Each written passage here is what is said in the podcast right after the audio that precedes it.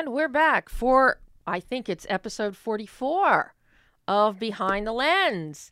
Uh, I'm Debbie Lynn Elias, creator, host, film critic, moviesharkdeblore.com, film critic to 150 different outlets, print and online around the globe. Google me, find me. Maybe you won't find me. Um, but one place you will always find me is every Monday right here on Adrenaline Radio uh, and ad- adrenalineradio.com and adviceradio.com. And as uh, our regular listeners know, the show is also available by tomorrow. Uh, the podcast is on iTunes, and we shoot with three camera video. That package is generally out. It should be out by Thursdays when Jordan edits quickly. Otherwise, generally by Friday, we've got a complete video of the show. Um, we have guests. We go behind the lens and below the line. And that's exactly what we're going to do today. Uh, we're going to slow it down. The past couple weeks have been really hectic with a lot of in studio guests and jam packed, uh, inter- you know, live call in interviews. Uh, one of the most impactful, and important of which was last week with uh, documentarian Leslee Udwin talking about India's daughter. Um, which is a hot contender in the uh, for best documentary uh, at the Oscars this year. Fingers are crossed to see if it makes the short list. But if you haven't had a chance to see India's Daughter, it's opening on a platform basis around the country. Uh, please look for it, check it out. Go to the website, indiasdaughter.com. The documentary stems from the two, December 2012 rape and murder of a young 23 year old Indian woman named Jyoti Singh. Um, it sent the nation of India into turmoil with unseen protest on a level that had never been experienced. And it helped galvanize and start a call to arms for a very public call to arms for gender equality around the globe. So, and uh, the documentary touches on that. Uh, our interview with Leslee is up on moviesharkdeblore.com. You can hear it uh, adrenalineradio.com podcast or on iTunes. Uh, and then uh, my film review is actually in print, online, in numerous places. So please, that is one film I will heartily, heartily, heartily endorse um, India's Daughter. But this week, we actually have, I'm here by myself. Greg is off working on his multitude of projects and doing interviews today. Uh, and I am so thrilled that the halfway point of our show, one of my favorite, favorite filmmakers, and She's been a future filmmaker, but for all the work that she does and as busy as she stays, Kira Bursky is no longer a future filmmaker. I have to call her a filmmaker. Um, Kira, I first met as part of the LA Film Festival Future Filmmaker Showcase this year, and she has become an absolute fixture in in my filmmaking life now and in this show. And I'm so thrilled Kira will be with us again today to talk about her new project that's not a film, but it's something to help future filmmakers. Big Little Filmmaker. And we'll let Kira talk all about that at the half hour mark. Uh, quarter hour mark, we're going to have a new writer and director, Jed Rigney, talk about his film Nowhere Girl, which is an absolutely charming film. It is quirky, it is creative, it's inventive. We meet some very wonderful new talents, two of which I really have my eye on for future work. Uh, so Jed will be joining us, and then hopefully, uh, in the last segment, we're going to have a Russian screenwriter, Adrian Colussi, uh, with this killer, uh, literally and figuratively, new film, Landmine Goes Click, uh, coming out of the Republic of, Republic of Georgia over in the Soviet area in the Eastern Europe bloc. So, um, and it's an extremely interesting, graphic, violent, horror thriller combo. Um, so hopefully Adrian will be calling in so we can talk to him about that. But a lot of other things are happening, and we're gearing up for some of the biggest let's face it, the biggest event of the year, which is Star Wars, uh, The Force Awakens in December. Uh, but before we get to Star Wars, some other big, big film openings are coming up, and I've had a chance to do a lot of interviews on them. Um, one of which opens this Friday, which is Trumbo, which has Oscar written on it on every caliber, from director to screenwriter to performances, uh, both lead and supporting, to costuming, to production design, to cinematography. Uh, and I have talked with all of our all the below the line people, the above the line people. Uh, and today you're going to hear excerpts of my exclusive with screenwriter John McNamara. Also today, hope we're going to be talking about one of the most adorable, enchanting movies of the animated movies to come out of Pixar this year. Yes, we get two Pixars this year. So we could have a battle for best animated feature come Oscars because we're going to hear from today Harley Jessup, the production designer of The Good Dinosaur.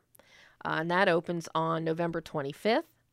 Uh, next week, we'll be hearing from one of the other big anticipated uh, releases. I just did uh, all the interviews on that one on Saturday for the final chapter of The Hunger Games Mockingjay Part 2. And uh, we'll talk about that later on. We're embargoed on any thoughts, but you can hear what the principals have had to say in interview about the film. But oh, and the other big event of today, it is Cookie Monster's birthday. I mean, I can't believe Brian, sound engineer Brian, did not know that. It is Cookie Monster's birthday.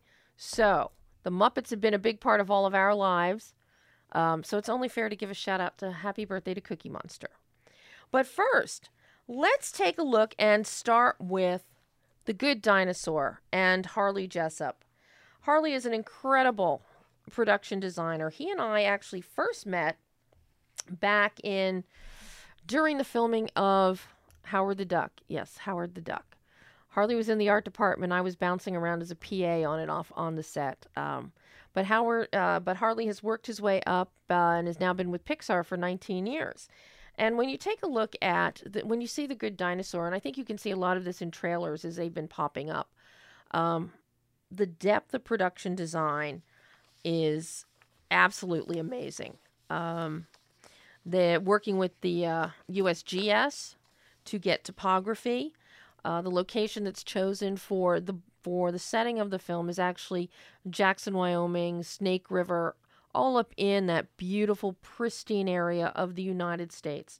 And the premise of Good Dinosaur is what if the asteroid missed the Earth and dinosaurs weren't extinct? And this is a typical story of a boy and his dog, only here, the boy is actually Arlo the dinosaur, and the dog is a little human named Spot. But in creating that world, it's very, very. Um, I'm trying to think of the right word here for this. Um, the it, the look of the good dinosaur is different than anything we've seen from Pixar. The look of Inside Out was different than anything we've seen before. But this goes to a different level, a more naturalistic level, and primarily due to the fact that the look of the film was based on the paintings of well known landscape artist uh, Sharon Calahan, who's also the cinematographer on the film, and influenced Harley's work and that of his team. Uh, immensely in designing the, the palette, the look, and the visual tone of the film.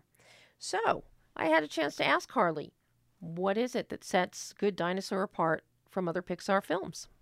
For you as a production designer, what is it that makes sets The Good Dinosaur apart from the other films that Pixar has made and that you've worked on here? Mm-hmm. Because there is so much here that is visually new that we haven't seen before. Oh, uh huh. Well, that's great. I mean, you're part of the first audience that has been experiencing it, and so I'm excited to hear your reaction. And um, I think, I mean, the scale of the sets is, is one thing, uh, which doesn't really explain the look, but these are much bigger sets than I've ever worked on, where we were dealing with um, with areas that terrain that is often 50 miles or 100 miles in diameter. Um, so we're sculpting mountain ranges and, and using USGS uh, uh, uh, satellite data for creating erosion patterns. Um, but uh, really, the look of the film, you know, I think I think is really influenced by just great landscape paintings, mm-hmm. and our our collaboration with Sharon Calahan, who's the DP. Uh, you know, she's really guided the art department in this case in an unusual way, creating the look. Um, mm-hmm. She's so she's a great landscape painter herself, so uh, I I really have learned a lot from Sharon on this. We, you know, the the landscapes in the Good Dinosaur. Um, I've heard them described as hyper real or very realistic, and you know they are they are very detailed in a certain way, but they're also um, idealized in a way, the same way I think a landscape painter would uh, simplify the the massing of the trees on the hillside, the the s- snow patterns on the the mountaintops, the uh, uh composing the uh, e- each frame uh, like a uh, great landscape painter would. Sharon's really helped us mm-hmm. kind of get in that mindset, and each of the designers, the set designers, uh, have, have, adopted that and grown that in a really interesting way on this film. So uh, that whole approach has been very different. You know, uh, I worked with Sharon on Ratatouille, where we're mm-hmm. designing Paris, and uh, in that case, we're designing, you know, parts of of the city and five block areas, but nothing really as immense as this, uh, and uh, nothing that really connects with the natural environment mm-hmm. as um, as deeply as uh, the great dinosaur. Mm-hmm. Did her paintings help infuse your color palette? Yes, yeah. So uh, she worked with us uh, very closely uh, as we were developing the uh, the colors of the forest. That there's a seasonal transition through the film from spring till fall, and um, uh, she had the idea of well, let's save the the glorious aspen golden fall that you see in Jackson Valley and in our farm valley uh, to the end of the film. It'll be it'll resonate the most with the audience and you know uh, make spring uh, really magical in the beginning of the film, and then uh, use. Uh, uh, use the summer and early fall as some of the most rugged environments in the in the mountains when when Arlo was swept away. So we were uh, really paying attention to what Sharon was saying all the way along, uh, both in the set designs and in the uh, the the uh, character shader colors mm-hmm. coloring. Well, and Harley mentions the character shader colorings and colors.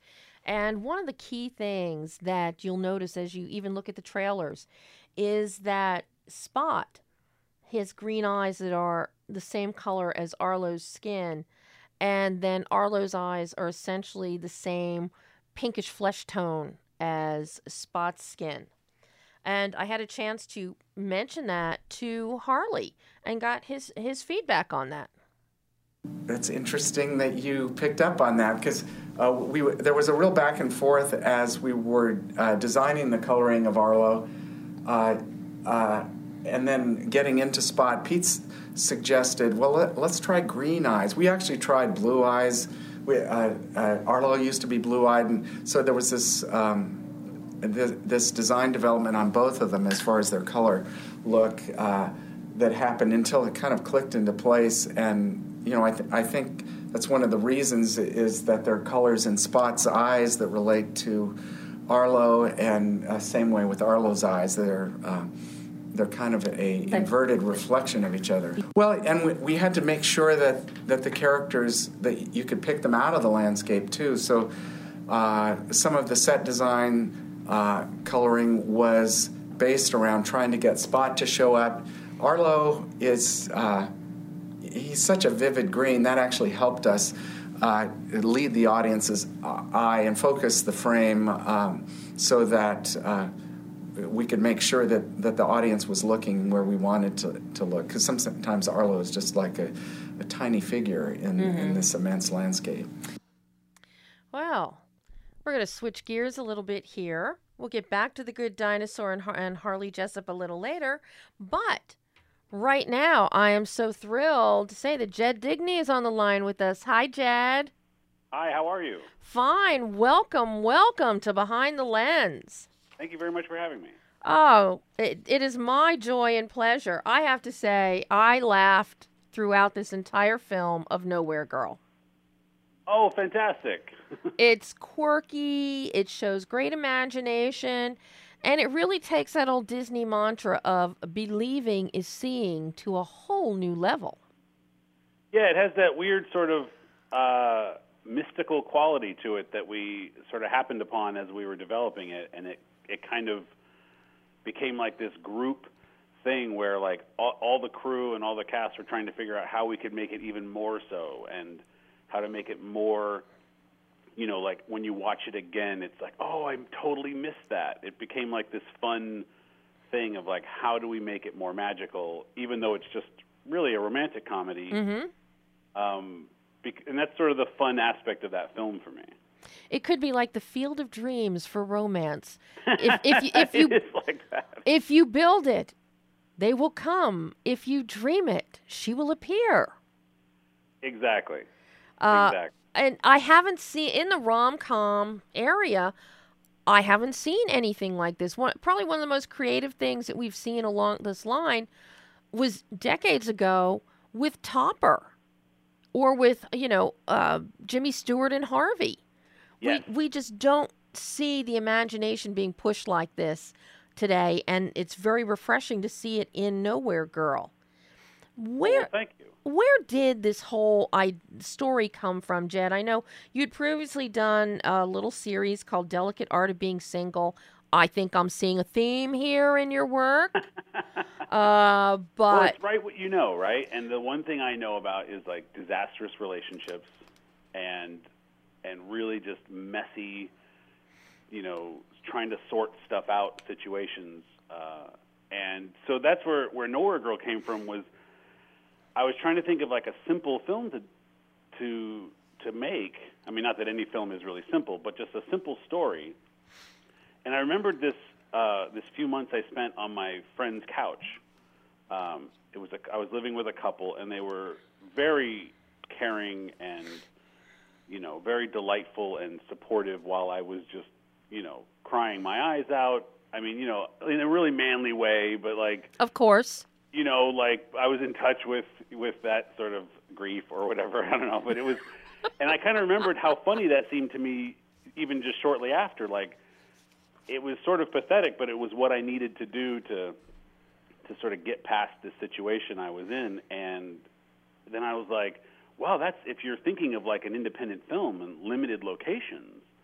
Like having a guy stay over at one house, then you have everybody in the same house then it sort of evolved from there, and then when he it it started starts sweeping into the the mystical or the supernatural, I guess is um, you know I just sort of started thinking like um, and I've had some really tough breakups and and I've done some weird stuff during those breakups. I haven't done anything illegal, but I know guys who you know and girls who it, it gets weird and it, I kind of wanted to tell the story about like how these friends are all supporting this one guy who's maybe having a nervous breakdown, or maybe he isn't.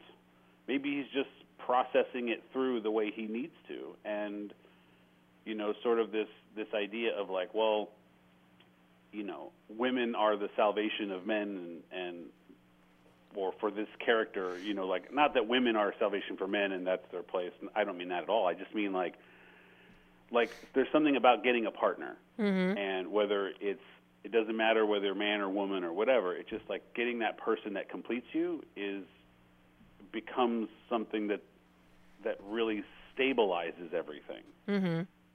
even if that person is imaginary and thus why I have cats. and but exactly you know like like uh, some people have pets and and some people have some people have really great friends that that do that and other people have you know a, a wife or a husband or you know that's or, or their job even you know like it's the thing that keeps them grounded and for this character i wanted to have it sort of reflect me where he's like uh, you know, lost sort of career-wise and kind of had gone off the rails actually long before even the breakup, and that's sort of what it all kind of gears itself towards. Mm-hmm. The the imaginary girl helps him find his place uh, and stabilizes him, and then he winds up getting, you know, the you know things sorted out for himself. And you know, we're mentioning you know this guy. Well, this guy is the character of Tyler. Josh Robert Thompson. I was totally unfamiliar. I was unfamiliar with the work of all four of your principals. Josh Robert Thompson, Jennifer Aspen, who plays best friend Michelle, David O'Donnell, who plays best friend Justin and husband of Michelle, and then Ilana Gr- uh, Gralnick, who plays our mystery redhead, Katie. Yes. And Yep. All of them are fabulous. Where did you find this wealth of, of essentially undiscovered uh, cinema, uh, cinema talent? Well, you know, uh, Josh and I had worked before, and he's a, a like a he's just a brilliant comedy actor, and he does a lot of voice stuff, and he does a lot of improv. And around the time I started developing this story, he and I were he had gone through a bad breakup. I was in a good relationship, strangely, but he had gone through a bad breakup, and was kind of being this character, and I was just like, I don't know if this guy does acting, acting. Mm-hmm. But if if he just got on camera and did what he's doing at the dinner table with me right now, and like and we could capture that, people would love it. And then he wound up being just so much and I, so much better than I thought he would be. So much better than just you know a disgruntled guy. He brought all these extra layers and um, and he was just wonderful, uh, wonderful in the part. I mean, many times they the the the crew and the cast around were just kind of like, wow, this this guy's this guy's killing these scenes. They're amazing. Well, you ob- Um, you obviously found the right person to make your directorial feature debut with. yes, yes. And then Jennifer um, is actually married to David. Um, So they are and- husband and wife in real life. Yes, they are married. They're husband and wife in real life, which we we thought would just be kind of like a fun way to like bring in a, that dynamic sort of built in. Um, and there's like a testiness between them in their scenes that's very organic, and it's like, wow, these guys are great. And it's like, well, yeah, they're great, but also they're just drawing on their their stuff, which is very very interesting. And Jennifer is what we got her because she's a friend of. I had met her once or twice, but she was a friend of one of the producers. Mm-hmm. And she got a hold of the script and was like, "Yes, I'm in. This is a great character." And you know, the writer of the script, which is me, did a great job. And he is, uh, he's, you know, uh, the when we sent out the script, it was it was pretty easy to get people, uh, you know, on board for an indie film, which was, you know, we shot this for under fifty thousand dollars, and um, it a lot of corners were cut, but we still got everything that we wanted. So, and then for me, David was a, a very nice foil uh, to the to the other actors, where he's more I don't want to say aloof, but he's he's not getting himself as emotionally committed, and it, it very it plays very well with everyone else who seems to be so emotionally committed. Well, one of my favorite scenes uh, with David uh, and Jennifer together is, uh, you know, one of the, their opening scenes, the breakfast scene, and she's, you know, quizzing him, and he's totally oblivious. Oh yeah, so how'd your how'd your meeting go? How'd it go yesterday? And she's like, Oh, which one are you talking about? And she's setting him up, and you realize in that moment that he is being the typical husband that is not paying attention and is just saying, Yes, honey, you look lovely, honey. Uh huh. How was your day? That was great. I'm so glad that everything worked out. It was just perfection in a moment. Oh, thank you. Yeah, they they did a great job. That was a, I mean, all those scenes when the when those those two together were so fun, and um, the three of them together at the dinner scene are is my favorite scene, and I it's the scene that I wrote sort of the sloppiest and and sort of. Um, not the sloppiest, but like I just I didn't pay much attention to it because I really just wanted the three of them to get into the scene and just start doing stuff mm-hmm. and there's a lot of improvisation in the film. Um, I very highly encourage improvisation, just because I feel like as the writer, I I can only go so far, imagining all the characters, and then as the director, like, all right, so thanks, writer, for your work, but now let's see what these people are going to bring to it. And Mm-hmm. I mean, everyone in the film brought improv, and Alana, she brought stuff to the improv. I wasn't even thinking that character could improvise, but she was trying to add layers to it, um, which again added to its mysticism, and she was just fantastic throughout the film, and she's so she so um, embodied what we were trying to show with that character, with this sort of beautiful and smart and you know not a pushover girl, you know um, that could really help straighten this guy out. There's a the great way that he- vibrancy that she brings. Oh yeah, But and some Yeah. and something that you and your and your cinematographer Justin Chin, something the two of you do, are in the scenes with Tyler and Katie, uh, with Josh and with Ilana. You have some beautiful traveling montages set up in there that just are shot so beautifully. You capture the the the beautiful greens of trees and grass and those quiet moments that everybody imagines and envisions as the perfect idyllic romantic date. Yeah. And they are stunning, stunning. And the fact that you do them as mo- as you know a montage with some beautiful, you know, you've got some really nice music picked out going with things in here too yes.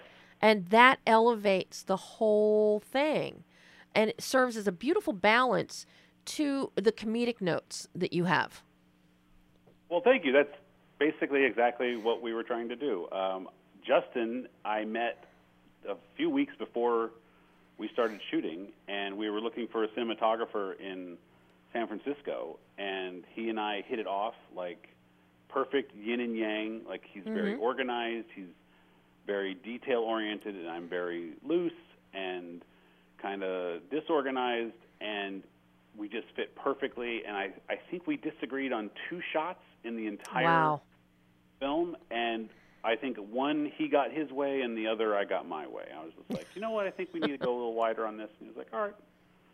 so what what kind of We were in step, he and I. He he knew what I wanted from the script, from the the depth sort of of the storytelling, Mm-hmm. which is again, it's it's a bit of a weird film because it's a it's a romantic comedy, but then it gets a little dark, and we wanted to play certain things, you know, like kind of dark, like visually kind of dark. Mm-hmm. Sure. Um, so that the audience would feel, you know, uh, feel what we wanted them to feel, what the characters were feeling, not just from what they were saying and what for their acting, but like what the cinematography. And then the music, of course, is a very big part of of everything I've ever done.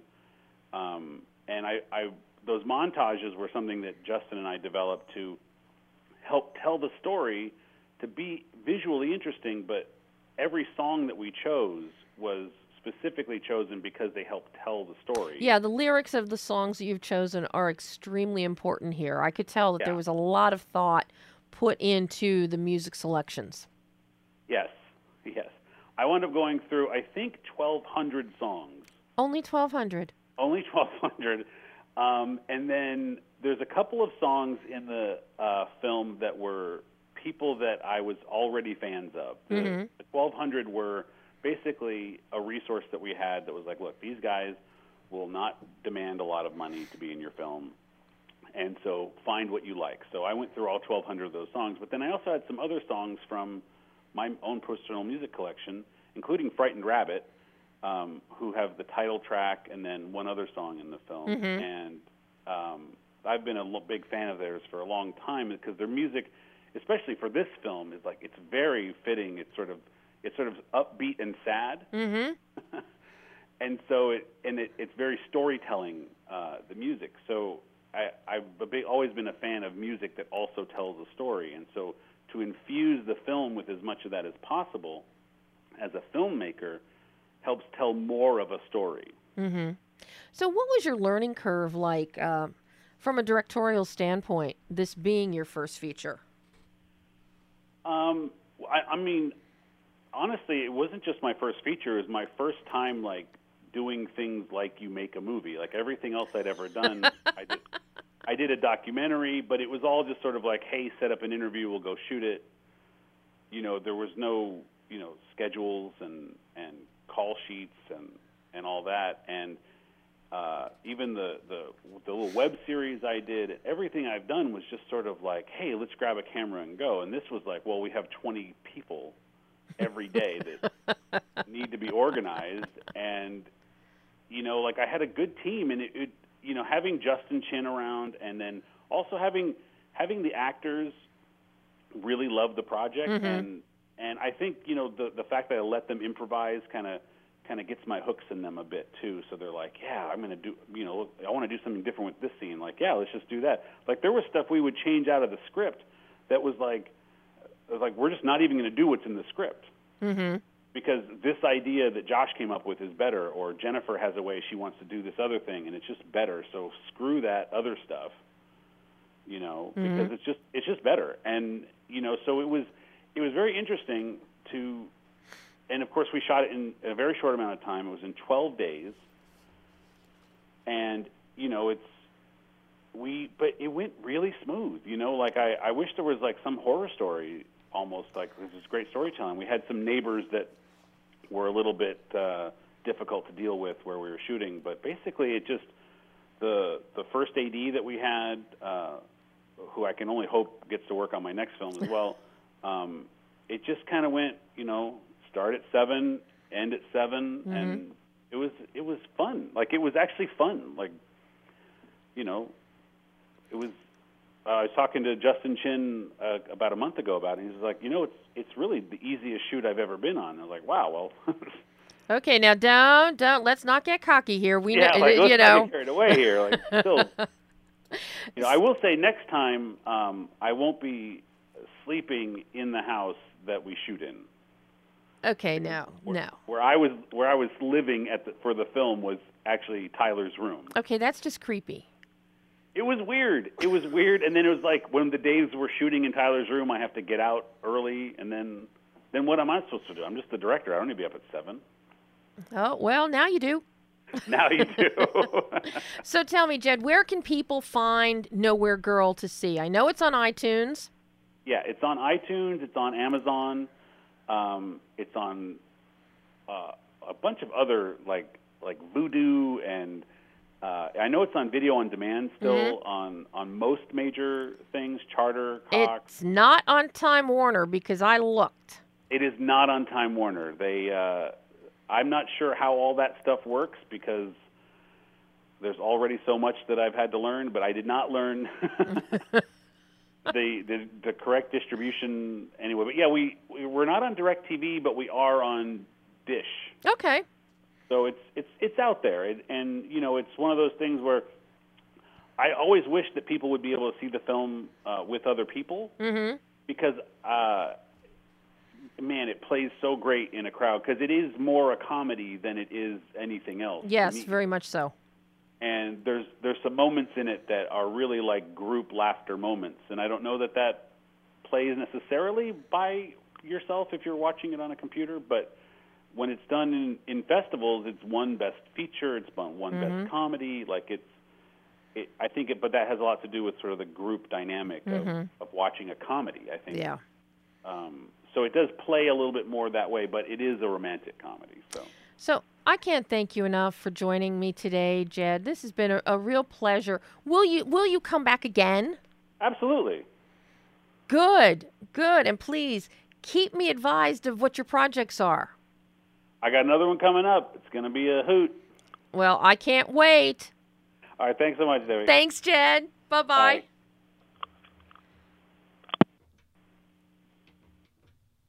And now, I think she's here, my favorite filmmaker. No longer a future filmmaker, just filmmaker, Kira Bursky. Hi. Hey, you, how are you? Hello. I'm doing very well. How are you? I'm fine. So, first question I have to ask you. Well, first, I have to congratulate you. All these awards you've been racking up. Um, Luke Sabis was here a couple years ago and uh, a couple weeks ago, and Luke was saying, "Oh my God, you know Kira? I met Kira at Cannes." Yeah. I did meet him at Cannes. Yes. Well, and now you are going to one of your films is going to China. Yeah, it is. That just blew my mind when I saw that. Now, will you be going to China with your film? Um, so it's taking place during the main shooting weekend of my current film project, and it's also taking place during Thanksgiving. So as much as I want to, I think I'm going to be staying in the States to work on my film. You mean you're actually going to have like four days of not traveling somewhere? Yeah, I, actually am. Isn't that crazy? I'm going to stay in one place for a few days. For you, that's that's a shocker. For all the listeners out there, anybody that is familiar with Kira's work, or if you're friends with Kira, you know she is traveling all the time from festival to festival, speaking on panels, and I never see her in one place for more than like 72 hours. Yeah, that sounds about right. but you have a huge announcement. Last time you were on the show, you alluded to this upcoming project, and this mm-hmm. is now come to fruition. Big little Indeed. filmmaker. I am yes. so thrilled to have you talk about this. So, talk away. Wonderful. Well, yeah. So, the last time I was on, I mentioned my uh, upcoming project, Big Little Filmmaker. And as of yesterday, it is launched and it is online. So, Big Little Filmmaker is an online community and resource center specifically for young filmmakers, um, any filmmaker between the ages of around 12 to 22. Um, so I realized that uh, one of my biggest passions um, is helping other filmmakers to achieve their dreams. Not just mm-hmm. filmmakers, but you know, just artists and people. Mm-hmm. And uh, you know, I, I love filmmaking. I I love all of the opportunities I've been given, and I feel very uh, appreciative and inspired. And I really am in disbelief of all of the all of the opportunities and all of the things that are are out there that I've I've um, had the opportunity to just be a part of. And so, Big Little Filmmakers is the culmination of all of these things. I really, I really, really want to help other people um, get to Cannes Film Festival, even when they're in high school, or um, have a film screened at the White House, or um, have a free trip to Seattle, or just so many things, so many magical things that you would never believe that someone under the age of uh, 20 could could do. Um, I always thought that, you know, all the things I just listed, Cannes Film Festival, the White House, all of that stuff seems like something that's only for someone who is an, an adult, you know, mm-hmm. someone who's been at this for a really long time. It didn't seem like a possibility for someone like myself. But what I discovered is it is possible. In fact, these are opportunities that are that are waiting for us to take a hold of. Um, and so my hope, not my hope, what is going to happen with Big Little Filmmaker is I'm going to make sure that other uh, young artists are grabbing a hold onto the opportunities that are just really are truly waiting for them. Mm-hmm. The just the amazing experiences that are waiting for them. Now, how will you go about amassing? Um, because I know they're going to start taking submissions for LA Film Festival again soon, and so many you know high school filmmakers they don't even know where to go look mm-hmm. for for the opportunities that are out there, like submitting for student films for future filmmaker showcases, or mm-hmm. submitting places like Laguna or All American High School Film Festival. They just yes. are, are you going to be amassing lists and links on Little Big Filmmaker or Big mm-hmm. Little Filmmaker? Yeah, so on uh, Little Filmmaker, there is uh, going to be there is a film festival directory that I'm updating right now, and I will continue to update um, throughout time when I find out about more opportunities. Mm-hmm. But yes, there's a listing where I will have all of the film festivals that are geared towards youth or film festivals that have um, sections for younger filmmakers, mm-hmm. just like at LA Film Festival. So that's an example of a film festival that is not necessarily geared towards younger filmmakers, but they have a section for future filmmakers. Right. Um, so I'll have a compiled, curated listing of of all of those uh, festivals because you know it, it is quite hard to find out about all of these opportunities. And I've met people, uh, for instance, at All American who who knew about that film festival, and they they got there and they they were in awe of just the experience because it truly is it's amazing what they're doing there. But they didn't realize that there are other film festivals that um that are looking for young filmmakers as mm-hmm. well. Um, and so yeah, so on Big Little Filmmaker, there's going to be uh, access to all that information, which I'll make sure to keep updating, um, as well as uh, articles and content on on how to submit and uh, just giving the the push that that it's it's not a scary thing. Like they want you to submit. Mm-hmm. Um, in fact, there's an article up there right now which is um, geared around All American High School Film Festival and some uh, really talented filmmakers that I met there, and we're focusing in on just that uh, film festivals and submitting to it and how um, you can do it and you should do it, and amazing things come from just going for it. Now, will you also be providing resources uh, for the different geographic areas within within the country? Um, yes. You know, uh, for uh, for you know crews and how you find you know how you mm-hmm. find mm-hmm. grips and lighting materials and you know camera rental or something. Definitely. So a big aspect to the website is the social media part of it. Mm-hmm. So when uh, young filmmakers sign up for it, they will be given a profile where they can list off, you know, uh, what sort of roles they do, if they're a director, they're a screenwriter, all that jazz, why they're into filmmaking. Um, and through that, people will be able to network with one another and become friends, just like on Facebook, but specifically, you know, mm-hmm. only younger filmmakers, um, and reach out to one another. So there's also a, a forum section. So let's say you're based out of um, Atlanta, Georgia, and you're a young filmmaker, and you want to find um, a cinematographer who's your age. Well, you'll be able to post in the forums or contact other filmmakers who list their their state as uh, Georgia. Mm-hmm. Um, so yeah, you'll be able to find out who's in your state, um, what what their roles are that they prefer, um, and you'll be able to contact them and and know that they are around your age. Mm-hmm. So there's a comfortability of knowing that we're all learning together and we all want to support each other. Mm-hmm. Uh, yeah. Because I know that can be very daunting for younger filmmakers, even filmmakers, you know, out of college. You know, when you're looking for somebody and you get hit up by some, uh, somebody who's been in the business 10, 20 years, they're 40 years old, and you, you know, you're you feel you know overwhelmed Mm-hmm. and sometimes it's like you don't think your vision is going to get across if you hire this person or look to them for help mm-hmm. so that i mean that's a wonderful thing but now the big question here kira is where are you finding the time to do all this ha- have you have you Um, cloned yourself and not told me Say it again. have you cloned yourself and not told me Man, time. Time is a strange thing. Um, yeah, I I don't know how I don't know how I make it all happen, but I think I think the key for for anyone for anything is if you really want to make things happen and you feel passionate about it, um, you'll find the time, you'll make it work, and um, you know it's really easy to feel overwhelmed or to feel like oh too much is happening, I'm doing too many things. But if you know when I get in touch with why I'm doing it, um, I I'm easily able to tap into the enjoyment of it all and to realize that I love what I'm doing. And so, uh, although I am very busy, I'm enjoying every second of it because it's um, for a cause and for something that I really believe in. Um, everything I'm doing, my film projects, Big Little Filmmaker, traveling, it's it's the life I want to live, and so um, it's worth it. It's worth uh, being busy, and busy is not a negative thing because it's it's um, being productive and happy and passionate. and it keeps you out of trouble so your mother doesn't have to worry about you yeah. You know, that's a very important factor for for fu- for young future filmmakers.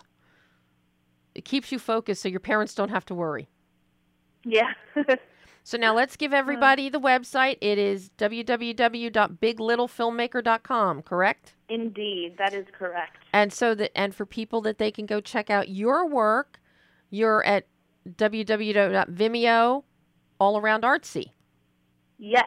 And I also have a blog. So if you go on to Google and you type in all around artsy adventures, Mm-hmm. you'll find my, my blog where I have um, just behind the scenes on everything I do, traveling, this company, my films.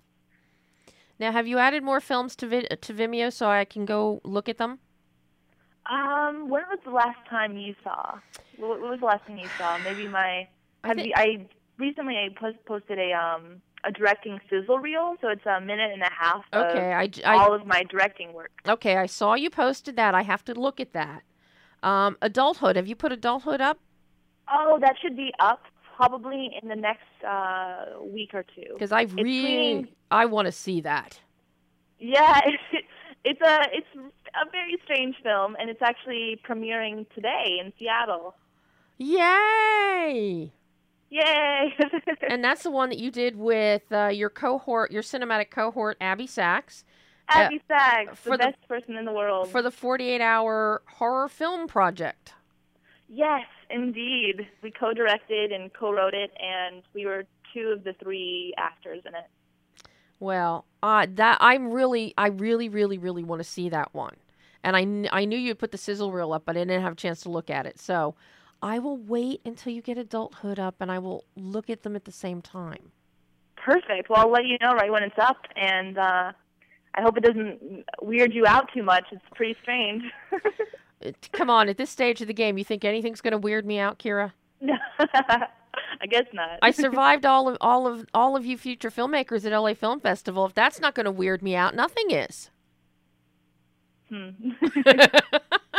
and which, by the way, I ran into uh, Theo Buck uh, Theo Buckwald the other week at the ArcLight. Who'd you run into? Theo, uh, who was also one of your competitors, he did Old Tricks at LA Oh, I didn't get to see it. I haven't seen Oh. that film yet. You need to. He's got it up on his website. I'll send you the information. But yeah, he was asking had I heard from anybody else, and I was telling him about you and your up and big little filmmaker. Uh, yeah. So Theo, should- yeah, I want him to join so I can so I can get in contact with him and see what he's up to. I will em- I promise you, I will email Theo today Please do. and tell him, and a couple of the other filmmakers from LAFF, I will email them too. Perfect. Thank you. So Let's my build the community and the support. hey, whatever whatever I can do to help you guys get on your you know further your trajectories, I am thrilled to do it. Well, thank you. I feel the same for everyone else. I want to do whatever I can do to help them. So Well, my friend, you will come back again when when you have more films done, correct? perfect. Yes. And in the meantime, everybody can go to www.biglittlefilmmaker.com. yes, indeed. Thank you so much, Kira. Thank you. And I'll talk to you soon. Perfect. Bye bye bye. And that was Kira Bursky, filmmaker. And we'll have all of Kira's information on the video uh, for those of you that check out the video and the audio uh, later on in the week. But right now, I am very, very privileged to have Adrian Colussi on the line. Hi, Adrian. Hi, Debbie. How are you? Fine. Thank you for holding for us while we wrapped up with Kira. Oh, it's my pleasure. I got to hear a little bit of your conversation with her, so that's great. Um, I got to tell you, landmine goes click. This is, I I just loved it. I Thank loved you. it. Thank you. It is. It looks very bright. Your tonal bandwidth is bright, light, upbeat, and then all the darkness that is happening within the structure of the film and in the action. It is just a beautiful, beautiful juxtaposition. Wow. Thank you very much. I, I, I re- we really appreciate that. So what? So to give the listeners uh, a feel, briefly talk about what is landmine goes goes click, and what inspired you to write this. This is not something that is like in the norm for story ideas. I think. Um, well, I, I guess some of it is within the norm in that it uh, it is a it would fit into the revenge genre. Mhm. So we um, we knew that we wanted to take something that was um, an intriguing an intriguing concept, an intriguing puzzle that somebody might find themselves in, and then we wanted to to try to elevate it, even though that might sound a little uh, you know a little high-minded, but we wanted to just try to elevate it the best that we could. So you have a, a circumstance where there's an American tourist. He's backpacking in a remote part of Eastern Europe with his friends, and he finds himself trapped in a secluded forest, standing on an armed landmine. And then we kind of upped the ante on that and said, well, what if he also found himself, you know, forced helplessly standing there um, to watch while his uh, while the woman he loves is is terrorized and brutally assaulted, and so there's this uh, very intense puzzle that gets you into the into the story to say, well, how would the person resolve that? And then we wanted to bump it up even more with um, with exploring revenge and revenge as a genre, Mm-hmm. and to I think say something I'm, I, I, I think it would be unfair to say that it has never been said before, but I think it would be fair to say that it is rarely said uh, within revenge genre, which is really a celebration of violence, and we wanted to um, to explore that, see what did it mean to us, mm-hmm. to very honestly see what did it mean to us, um, as opposed to well, what might make the most entertaining thing or what might mm-hmm. make people talk about it the most. But and of course, we want it to be entertaining, and we think it is. But we wanted to to say and do something with it that could comment on not just revenge genre, but um, but on the how we as people even think and feel about revenge. Well, I ha- I have to say the third act of the film, and we're not going to give away any spoilers, but oh, thank you, I appreciate that. The Debbie. third act, it just it spins your mind out of control as you see what's happening unfold. But then the final shots of the film, they make you stop. They make you think.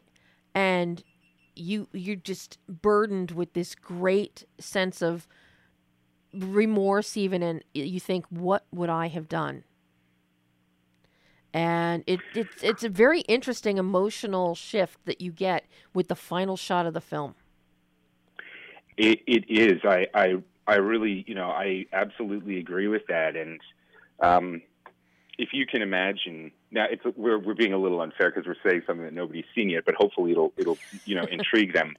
The the the weight that we put on Sterling Knight's shoulders, who who plays our, our lead character, to um, to deliver something something very very special mm-hmm. and uh, and the trust that we put in him, and the trust that our director Levan Bakhia, you know, put into uh, into that performance, and everybody's performance to get there was really enormous, and the the how gratifying that it's been for us that what we wanted, we know we got up on the screen. Like mm-hmm. what we wanted to do, we saw it and we said, we did it. Now, how other people feel about it, of course, you know you can never control that. But we're we're so pleased with the with the um, kind of film festival support and and for people like you who've seen the movie and and are, have been very uh, you know uh, very supportive of of what we tried to do and um, you know so we're we're we're extremely happy with that. Well, and I have to say, you mentioned Sterling Knight, uh, who plays Chris in the film, and it's not it's we're not giving anything untoward away by saying he's the one standing on a landmine. Yeah. Um, yeah. But you know he has a great following uh, from the Disney Family Channel and his work at Disney. Anybody that's looking for Sterling to reprise a kind of character or you know emotion that we've seen in Melissa and Joey or Sonny with a, with a chance, that's not it. He makes the leap here into full fledged adult performance. He sure does, and um, I mean, it was, and, and you know, the interesting thing uh, that I really found is, you know, being on the set and and and watching and seeing as uh, his character goes through a quite a substantial transition um, from you know, a, a, guy going camping with friends to being put in this unbelievable, mm. vulnerable, un- unbelievably vulnerable situation, and so forth, uh, to you know, to where his character finally goes in that third act, and the development, the evolution, the the the how present that Sterling continued to keep himself in the moment of what was happening and this, the film was actually shot in chronological order, which oh. you don't oh. always have that privilege of doing, but we we we did. And very very so, lucky here because I think that really yeah. helped Sterling's performance. I, for sure. I mean, I'm sure he could have done it if it wasn't in chronological order. But but the amazing thing of being there and watching it move forward and watching how right before our eyes this person was making a gigantic transition into a very, very, very different person. And of course, knowing him and knowing his background as an actor and getting to see a new and impressive dimension to to his abilities was really special. Yeah, that totally that was one of the biggest su- uh, uh, surprises of the film to me, going beyond the structure of the film itself to see what Sterling you know, delivers because when he comes in the third act, I was just he really blew my mind as I'm I was riveted, mouth agape, watching this. Awesome. That's that's so awesome to hear. And you know, um, with the with the additional work that we got from you know the, from Spencer Locke's performance, Mm-hmm. that just, I mean, that's the thing that gets you emotionally connected. Right. Is you know she's that girl who um, who is going through this this nightmare, and she's the thing that's that's rooting you into um, into how Sterling's character is- into into how Sterling's character is getting to where he's going. Mm-hmm. And with Dean, and I won't say too much about Dean because Dean has such a, a lovely turn in there as well. But uh, you know, again, another surprising performance in Mhm. terms of a, of of a person who both on screen and you know with, with what he's done, you wouldn't necessarily be looking at it and saying, "Oh my God!" So that's what that was all about, Mhm. you know, and him just kind of popping quite a nice little turn of events and a surprise in there as well. So uh, we we had a a phenomenal uh, cast who were you know, under difficult conditions. I will tell you, you know, on a on a side of a mountain with a very long walk up. in the Re- in the Republic of Georgia in Eastern Europe, the Republic of Yep. Georgia in Eastern Europe. You know, Yep. let, let's not confuse it with the state in the United States. This is Yep. this. I mean, this is really, you know, which also makes it very believable because of all you know the history of wars in the region. That a landmine would be, and you know, an unseen landmine could not have been cleared. Absolutely, and you know, we we said as the as the people who wanted to tell this story, we, we wanted to say. We never look at anything and say, "Oh, we have some limitation." We look at what we have and we say, "How can we tell the? How can we use this to best express what we have in mind?" Mhm. And that's our whole perspective on absolutely everything. So you're going to make something in Georgia, and you want and you have an idea about something that's going to be a thriller and something intense. Well, use what is there. Um, you know, it's physically really beautiful in terms of it's extremely mountainous and stuff. But at the same time, there was just a war there a few years ago, Right. which makes which makes the the concept uh, you know work and and and be i i very believable. I Yeah, mean, the- beyond- it's the real issue in the world with landmines. Yeah. beyond plausible. And you know, Yep. I have to say, you know, before we run out of time here, Mhm. um, I have to, you know, Kote uh, who played Ilya, Wow. and that is uh, the- I had to do a double take originally because I thought I was looking at like at um, uh, Ron Jeremy clone. His appear, yeah, he gave that appearance. Um, at the evil Ron. the Jeremy evil, Clone. the evil Ron Jeremy clone. Seriously, but yeah, he he gained like forty pounds for the part. Uh, you know, he he shaved his head so it would look that way. I mean, he was so so committed to it, and uh, it it was a great a great great loss um, for for Ugh. really um, cinema that he passed away so young and so so shortly after the film was was Yeah. completed. I mean his I mean his performance is, you know, it is riveting. It will Yep. give you chills to see It will absolutely, and uh, you know, I I'm worried. I know that that the that the show is ending, and I want to make sure I just have a chance to. To, to let people know a couple of things. Is now the right moment for that? uh, Go ahead. or- go ahead. Okay, so so we are uh, the film itself is going to be available uh, everywhere on November 10th. So that'll be you know iTunes, Amazon, Hulu, cable networks, etc. All, all video on demand. It's going to be available on November 10th. You can pre-order through uh, ev- everywhere but iTunes. We had a technical issue with them, which is trying to be resolved very soon. but it's available for pre-order everywhere except for iTunes. And as a little something special in the next couple of days leading up to our November 10th uh, release, we're doing midnight screenings where you can come and meet our cast. Uh, I'm going to be there. The director is coming over from Georgia. He's going to be in New York. So we have screenings on the 6th and 7th in Los Angeles, midnight screenings. At the Uh, Laemmle in New. York. I beg your pardon? At the Laemmle North Hollywood. Yes, exactly. And in New York at IFC Center on the 6th and 7th. Uh, and in Austin um, this Wednesday on uh, November 4th. Um, so they're, they're all midnight screenings. There's going to be people there. Uh, and you can just go to our site, landminegoesclick.com, and you can see all the links to all of that very easily and uh, right there on our front page. and we're also doing one thing that's uh, you know pr- pretty exciting and very cool. If, if you uh, which is we're working with a company called Tugg that enables people to host a screening in their own town or city. Mhm. So you can uh, just click right on the link right there, and it can show you how you can bring uh, an independent film that would otherwise never get to your community right there. And it's it's a really cool concept, and uh, so I hope people will take it, uh, a chance and explore that a little bit. You just click on the link right on our homepage, and it'll take you everywhere you need to go. Well, Adrian, thank you so, so much. I hope that you will join me again next time for another project. And Debbie, it would be it would be not just a pleasure, uh, but a, a privilege and a luxury. and maybe I'll even make it up there Friday. Annie had asked me to moderate, and I'm going to try and change my schedule so that I can do it.